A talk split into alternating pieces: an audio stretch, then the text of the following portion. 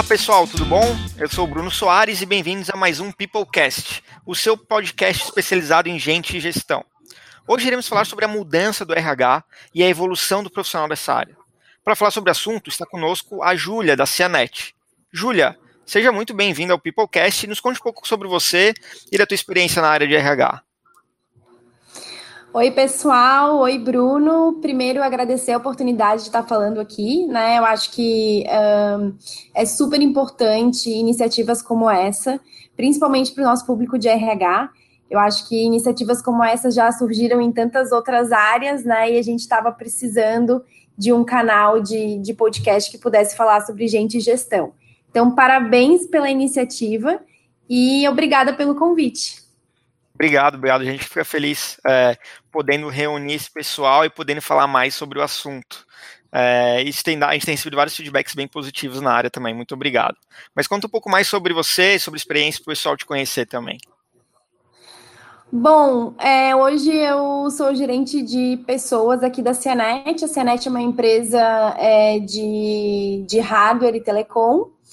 É, eu tenho uma experiência e uma carreira de 11 anos na área de gestão de pessoas, né? Minha formação inicial é psicologia, mas acho que a gente vai falar ao longo do, da conversa e já bebi de outras fontes também, e acho que uh, todas elas são muito relevantes para quem eu me tornei hoje, né? E, mas é isso, minha atuação é na área de gestão de pessoas. Hoje a gente tem uh, diversos é, projetos bacanas que a gente está tocando aqui e que eu acho que eu vou ter a oportunidade também de compartilhar com vocês, não só hoje, mas também em outros momentos. Claro, bacana, Júlia. É legal ter um, um profissional experiente aqui para a gente conversar. E, e, a gente vem conversando há muito tempo.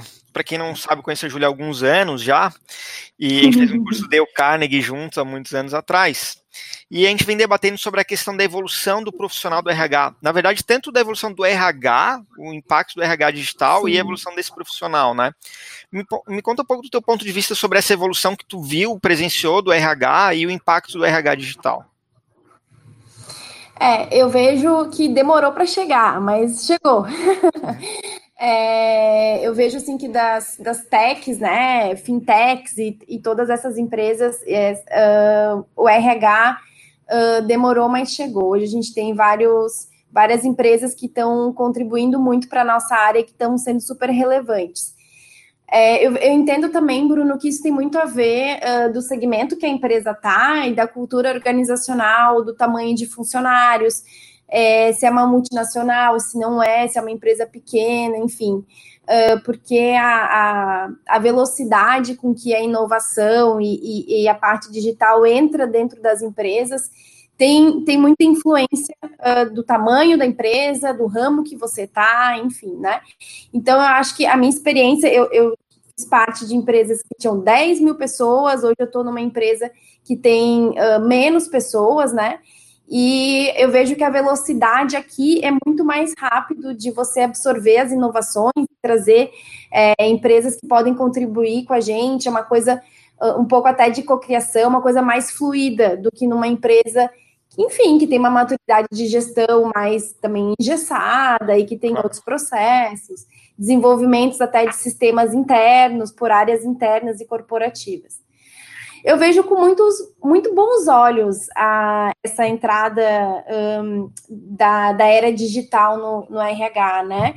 Uh, mas eu vejo que tem duas polaridades também. Tem uma questão super boa e super positiva, que é trazer agilidade para a gente, uh, conseguir tomar conta de algumas atividades que antes eram muito operacionais e muito morosas, e que, que com hoje, com essa tecnologia, a gente consegue acelerar muito uh, a capacidade que a gente tem de análise de dados por conta desses sistemas que a gente tem hoje, né? E uma polaridade que eu não diria ruim, mas que é um ponto de atenção, que é uh, para o profissional de RH em si, né? Que o profissional de RH que não tiver presente para essas mudanças, que, que não tiver entregando valor naquilo que faz, vai ser facilmente substituído por, um, por uma tecnologia, né? Ah, mas os robôs vão vir e vão tomar os nossos lugares. Eu não acredito muito nisso. Eu acredito que se você não entrega valor na sua atividade, sim, você vai ser substituído por algum algoritmo que vai fazer isso muito mais rápido e uh, com mais fidedigna, fidedigna, uia, com dados mais fidedignos, né?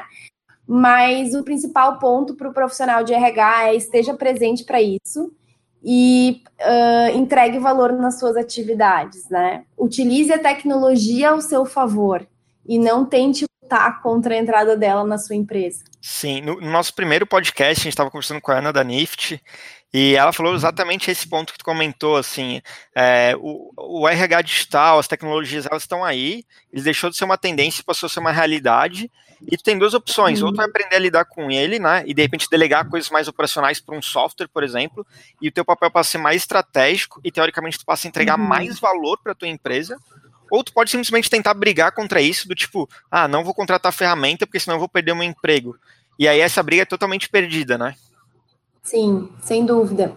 Uh, um ponto que eu vejo também, Bruno, que tem muita relação com isso, e talvez eu já esteja até me adiantando aí na nossa conversa, mas é a formação do profissional de RH.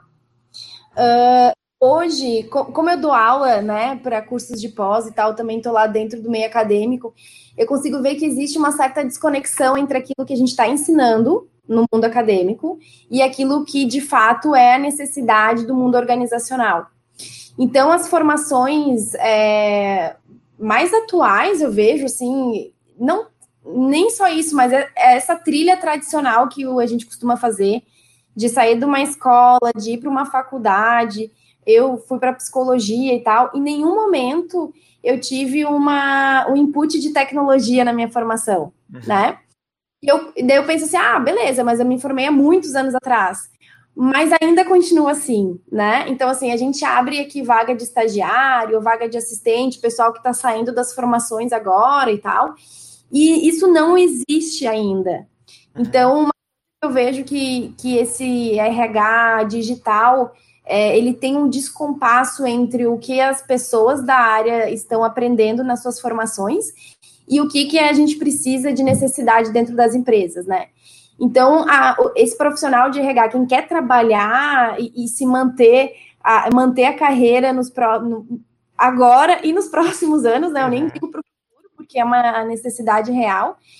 Precisa entender que assim a formação tradicional não vai trazer para ela uh, a bagagem que as empresas precisam. Então, ela precisa entender que assim, talvez ela vai ter que construir uma própria trilha de aprendizado e olhar para outras áreas porque só aquela formação formal né, e tradicional não vai uh, atender as necessidades mais das empresas. Não faz parte mais desse, do mundo real de hoje, né? E muito menos do futuro, né? E aí tu acabou falando, resumindo um pouco assim, que eram uns questionamentos que eu ia falar, qual, como é que essa, essa demanda, essa necessidade de real do, do, mundo digital no RH, como é que ele impacta a vida do profissional e quais são os principais uhum. desafios desse novo profissional.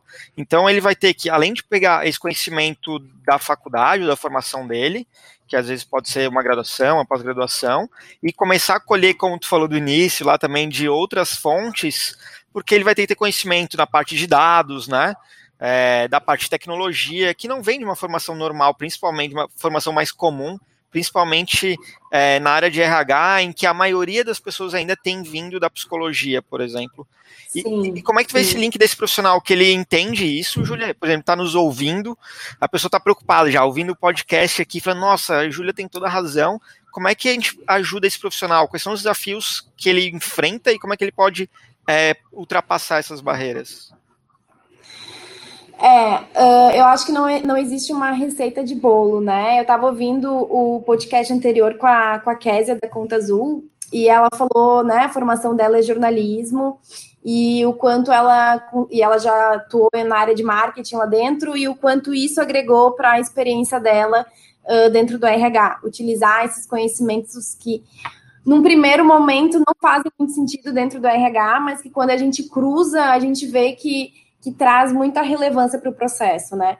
Eu acredito muito nisso, assim, de pegar um conhecimento que num primeiro momento você acha que não faz sentido e daí tu cruza e aí daí que surge uma inovação no, no teu processo, né? Só para falar um pouco assim do momento que a gente está vivendo hoje aqui na Cianet, a gente está com dois projetos que eu vejo que exigem muito da nossa equipe conhecimentos que num primeiro momento não eram de RH, né? A gente está com o projeto de People Analytics, que para mim, que tenho formação inicial em psicologia, uh, é, um, é algo, é, é, um olhar diferente, né? Que é uh, pegar dados e, e fazer análises e olhar para o comportamento das pessoas e fazer regressão linear para entender e tentar predizer comportamentos, né? Uhum. E a gente está com um projeto agora também de, de experiência do colaborador, né? Employee Experience, uh, desenhando personas, desenhando jornadas, é, vendo necessidades, objeções, enfim. Então, é uma parte ali matemática e de análise, uma parte de design, quase que até um design de serviço voltado para dentro da RH, né? Uhum. Uh, e que, cara, se a gente tivesse alguns anos atrás conversando, né, lá quando a gente se conheceu, é, quem diria que a gente estaria utilizando tudo isso para dentro do RH? Então, é, eu acho que não existe uma receita de bolo, uh, mas existe sim um olhar mais ampliado do que está acontecendo, né? Uh, existem algumas pessoas que eu gosto muito também, acho que é importante a gente ter boas referências profissionais é, e, e, avaliar o que essas referências profissionais falam e que caminho que as grandes empresas também estão seguindo, quem são as empresas que você admira, é, por que, que você admira, qual é o fit que você tem com ela, quais são os valores que combinam com essas empresas e olhar para as estratégias dessas empresas e também tentar identificar eu não acho que existe algo que a gente possa copiar, mas sim olhar, se inspirar e pensar de que maneira eu posso conseguir é, esses resultados dentro da minha empresa, fazendo as adaptações necessárias, né? Bacana. Que hoje a gente tem muitos eventos também, Bruno, que é, eu, sinceramente, assim, vou pouco em evento de RH, porque eu vejo que às vezes é, é, é mais do mesmo, assim, eu tenho ido em coisas que normalmente uh, que são diferentes, coisas de tecnologia, é, que podem ampliar um pouco a nossa visão dos processos e trazer coisas novas. E conversar com pessoas da área que eu admiro e que trabalham em empresas que eu admiro e entender as dores, entender como é que foi feito o processo e tal.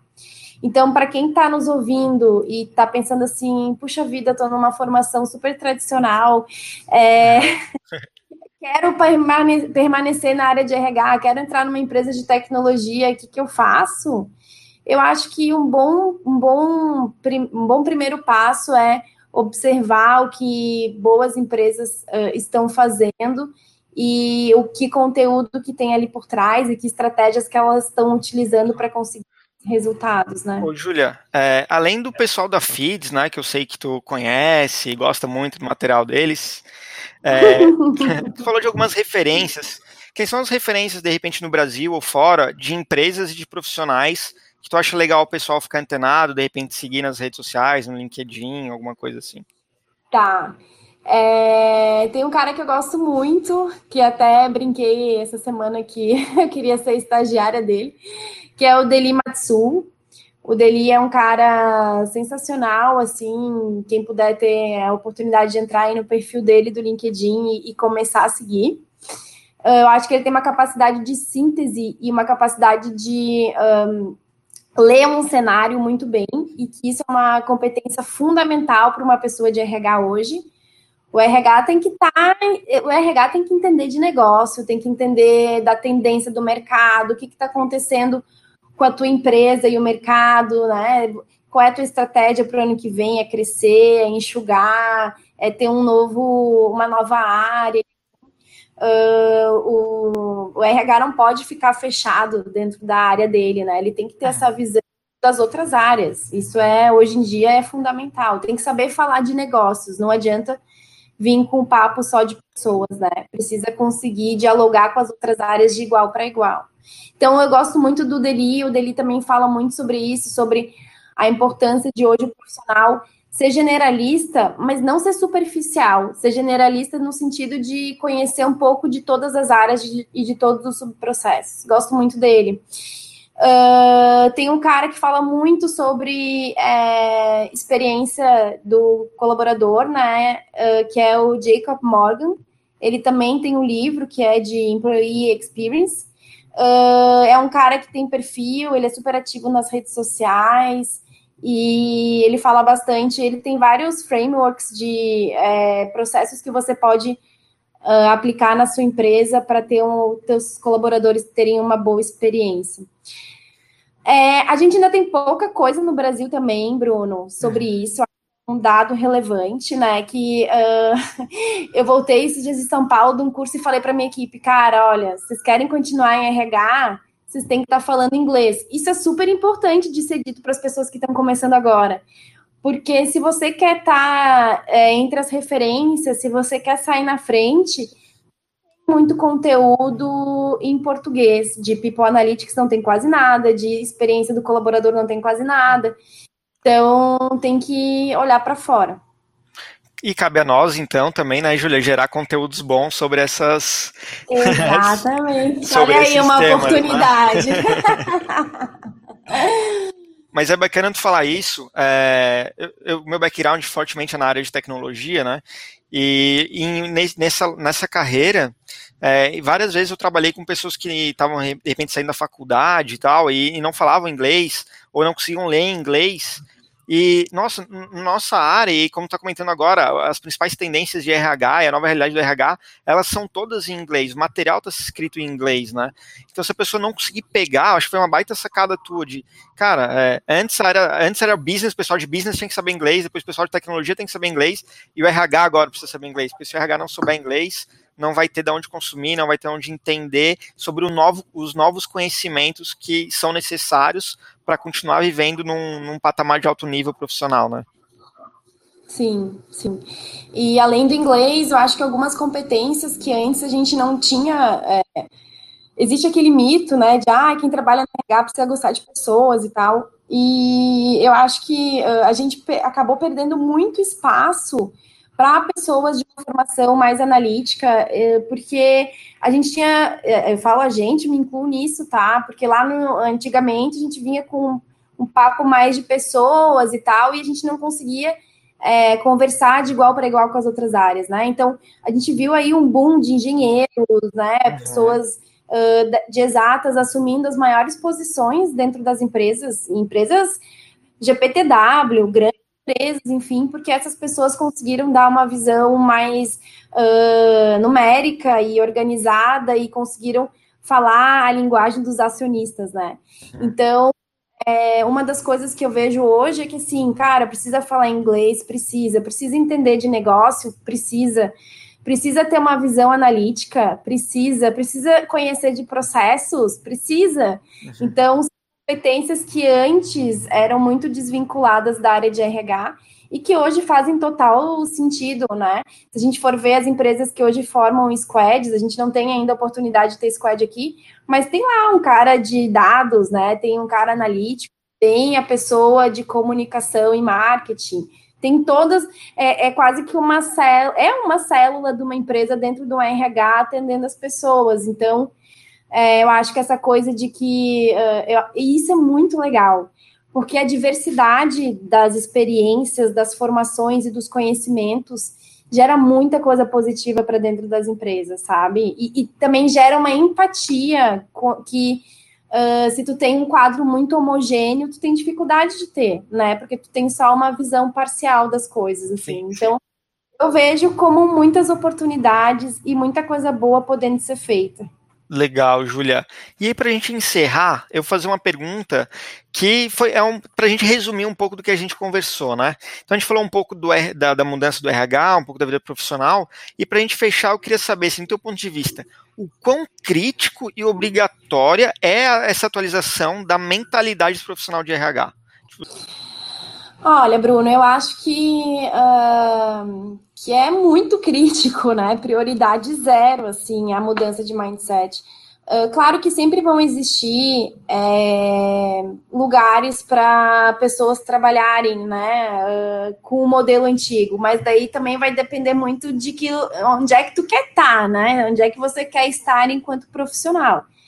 Então, eu acho que se você quer construir uma carreira bacana, se você tem é, o objetivo de, de ser reconhecido como um bom profissional de RH, se você quer estar numa empresa que é legal, numa empresa que é reconhecida, numa empresa de, de vanguarda, uh, essa virada de chave ela tem que acontecer, né? É, eu acredito que quem não despertou para isso ainda não, nem consegue chegar uh, nas etapas muito avançadas de um processo de seleção, porque é, isso, é, isso é mapeado lá nas primeiras conversas, né? O mindset da pessoa, o que, que ela pensa, como é que ela age, com as ferramentas que ela usa, enfim. Então, é, eu, eu acredito que, assim, uh, é prioridade zero, é super essencial que quem quer ter um destaque na área e ter uma, conseguir manter uma carreira de RH precise despertar para a importância da, desse novo modelo mental. Começar ontem, né, pessoal? Vamos lá. Júlia, deixa teus contatos para o pessoal entrar em contato contigo também. É, teu LinkedIn, teu e-mail. É, bom, meu LinkedIn é Julia Pacheco, pode entrar lá, me adicionar. Uh, já tive uma vida mais ativa, hoje em dia tá difícil manter as atividades nas redes sociais. É, mas quem quiser me mandar e-mail, pode mandar para julia.pacheco.cianet.com.br e quem quiser fazer benchmark, visita, a gente é super disponível para isso. Tem uma coisa que eu acho também que é Uh, quando a maré sobe, todos os barcos sobem, né? Então, uh, o pessoal de RH ainda é muito fechado, sim, para falar das coisas, para compartilhar, compartilhar o que dá errado, porque também dá muita coisa errada, né?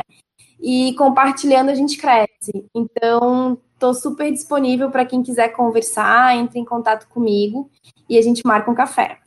Legal, Julia. Pô, muito obrigado. Foi um prazer ter você aqui no, no Peoplecast. E, pessoal, então acabamos mais um episódio aqui do Peoplecast falando é, com a Júlia da Cianet. Muito obrigado é, pela visita de vocês. A Júlia comentou de outros Peoplecasts, de outro, outras versões de podcasts aí, dos outros episódios. Fiquem à vontade para acessar o nosso podcast e até mais. Muito obrigado. Tchau, tchau.